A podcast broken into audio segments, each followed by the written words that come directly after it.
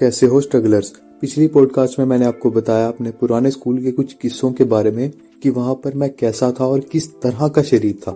और इस पॉडकास्ट #2 में मैं आपको बताऊंगा कि कैसे मैं धीरे धीरे मछली से मगरमच्छ में कन्वर्ट हुआ ताकि अपने एलिगेटर दोस्तों के साथ कवरअप कर सकूं।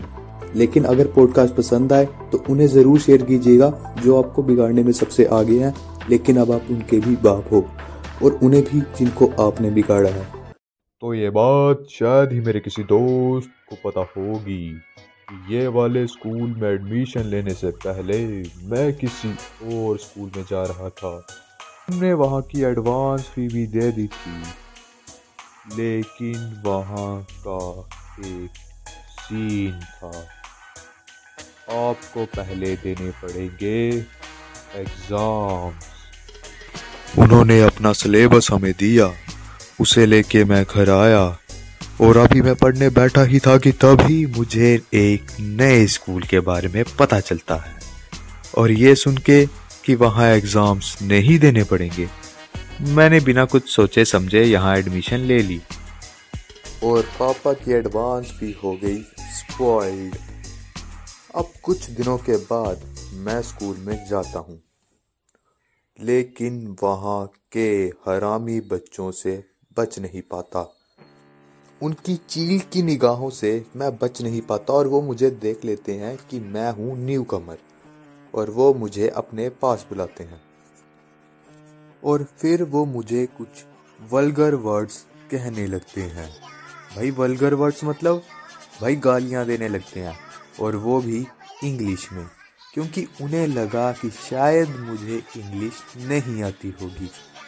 और वो बिल्कुल सही थे, मुझे इंग्लिश नहीं आती थी और मुझे लगा शायद वो मुझे दे रहे हैं ग्रीटिंग्स। तो मैं हर उनकी एक गाली पे उन्हें थैंक यू धन्यवाद करता जा रहा था। इसी हाँ पर उन्हें भी कौन सी इंग्लिश इतनी अच्छी आती थी। वो भी टेनिस को टेनिस की बॉल समझ के बस मारे जा रहे थे उसमें, बट फिर भी मेरे लिए वो काफ़ी अच्छी इंग्लिश थी उस टाइम पे। अभी भी, क्योंकि अभी भी मुझे नहीं आती, अब मैं भी टेनिस को टेनिस की बॉल समझ के मारता रहता हूँ। अब वो कुछ बोलते हैं और लास्ट में बोलते हैं गर्ल, और मैं उन्हें बोलता हूँ हेय आई एम अ बॉय, क्योंकि कुछ इंग्लिश के वर्ड्स मुझे आते थे पर कभी घमंड नहीं किया, जैसे कि I love you, I hate you, hi, welcome, how are you, good evening, good night, good morning, जिनमें से मुझे गुड इवनिंग के स्पेलिंग नहीं आते थे। और इसी बकचोदी के बाद मैं अपनी क्लास में एंटर होता हूँ, जहाँ उन हरामी बच्चों की वजह से मैं थोड़ा लेट हो चुका था और मैम ने पढ़ाना शुरू कर दिया था।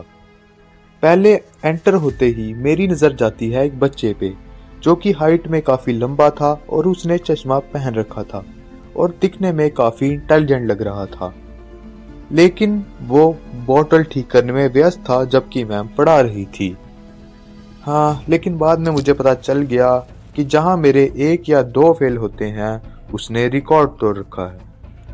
वो 4 में फेल होता था और 1 बचे हुए सब्जेक्ट में एग्जैक्ट नंबर लेके पास होने का रिकॉर्ड था उसका, और उसका नाम प्रणव था, जो कि मुझे बाद में पता चला कि वो मेरे ही मोहल्ले का है। क्योंकि मैं ज़्यादातर अपने घर से बाहर नहीं जाता था तो मुझे अपने मोहल्ले के ही लोगों की इतनी जानकारी नहीं थी। उसके बाद मेरी नज़र जाती है एक लड़की पे जो कि डेस्क पे कुछ लिख रही थी, शायद अपना नाम वाइटनर से। उसका नाम मैं अभी नहीं बताऊंगा क्योंकि उस पर मेरी एक अलग पॉडकास्ट बनेगी। उसके बाद मुझे मेरे नाम से कोई बुलाता है और जब मैं देखता हूँ तो वहाँ बैठा था मेरे पुराने स्कूल का ही एक स्टूडेंट पार्थ। उसके बाद जहाँ पर हमारे पुराने स्कूल में वो काफ़ी चर्चा पे रहता था, क्योंकि हमें लगता था कि नए स्कूल में उसे काफ़ी मार पड़ती होगी और अब तक तो शायद उसने सुसाइड भी कर लिया हो, और उसे जिंदा देखकर मुझे सच में बहुत खुशी मिली।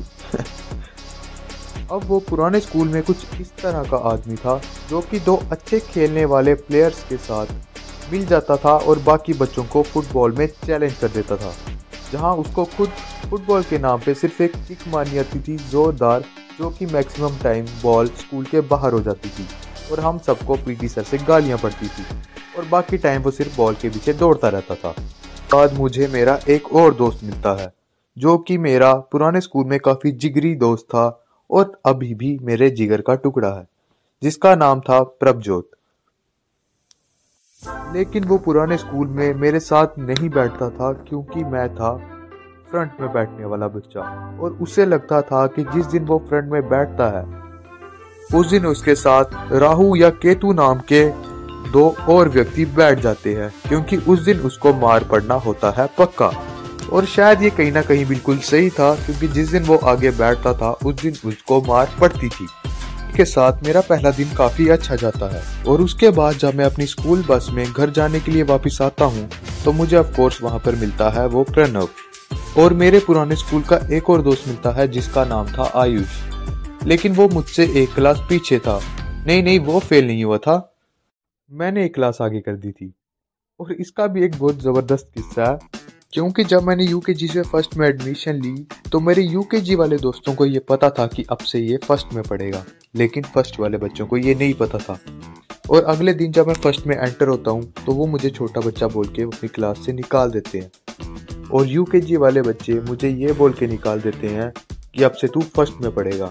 ऐसा 5-6 बार करने के बाद मैं होप हार जाता हूँ और सीढ़ियों में जाके बैठ जाता हूँ और लकीली मुझे फर्स्ट क्लास की फॉर्म टीचर मिल जाती है और वो मुझसे पूछते हैं कि तू यहाँ क्यों बैठा हुआ है और मैं उन्हें अपना सारा किस्सा बताता हूँ और फिर वो मुझे फर्स्ट क्लास में लेके जाती हैं।